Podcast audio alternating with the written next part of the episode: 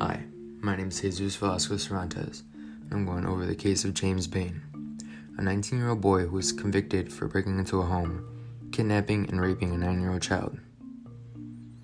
The crime goes as followed.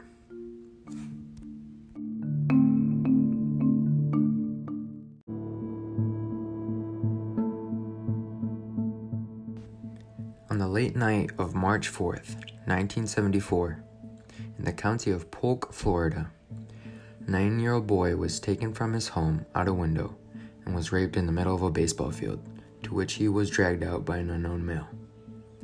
The child later arrived home in only a white t shirt and a jockey underwear, which was taken by the FBI for further testing. The child was also used for questioning.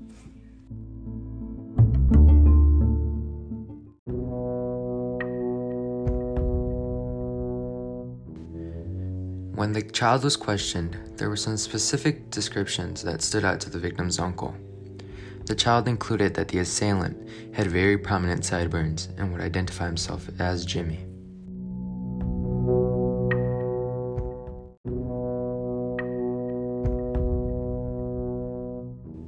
The victim's uncle was a principal of a high school and states that he knew a student named James Bain, or would be often called Jimmy, who fit the description.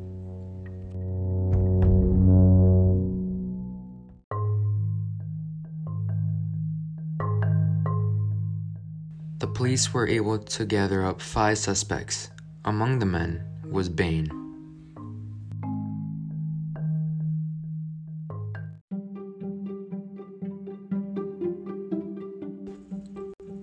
Before we continue with the process, I decided to give a call to Mr. Bain and ask him a few questions.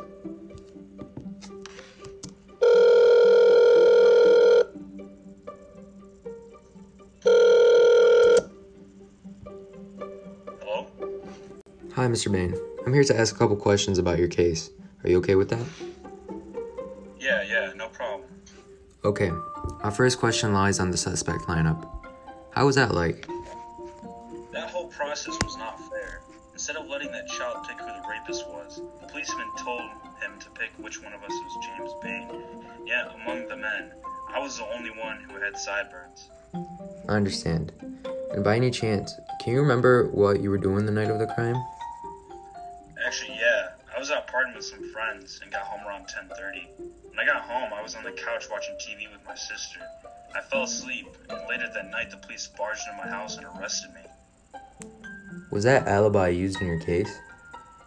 Unfortunately, it was not. The case was heavily focused on serology, using sperm that was found on the child's underwear. I see. Well, thank you for your time, Mr. Bain, and I hope to talk to you soon again.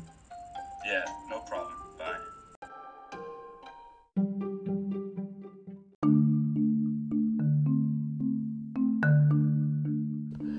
As heard from Bain, the state's case was based heavily on serology. A serology is a test on sperm to see a specific blood group. They used the semen found on the boy's underwear and tested it. The semen contains the blood type of group B. Bain's defense attorney stated that Bain's blood group was AB, the A being a weak link. The court acted on Bain not being excluded since the B was the strongest link, there was only a slight trace of A.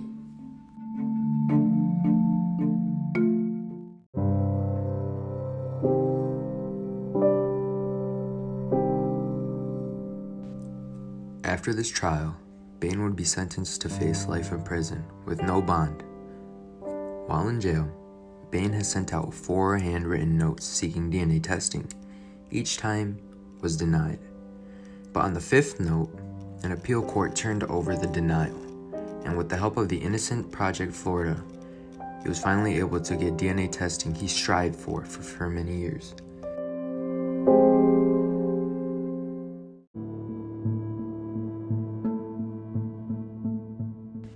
I conducted an interview with Bain's defense attorney, who is also a medical expert on serology.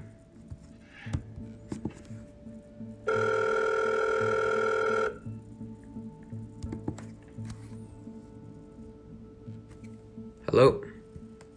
Hello, yes. Hi. So I'm here to question you on James Bain's retrial. Is it okay if I could ask you how that trial went? Yes, so when the serology was tested on Bain, there was only one test used. Just using that one made it unreliable since this type of science is inaccurate. I have been sent out to test Bain and conducted multiple trials, and the results of, as of now, did not match the ones from the court back then. Bain, in fact, had a very strong blood type A and a weak B. After this was proven, he was declared innocent. That is how the trial went. Okay, well, thank you for your information, sir. Anytime. Bye bye.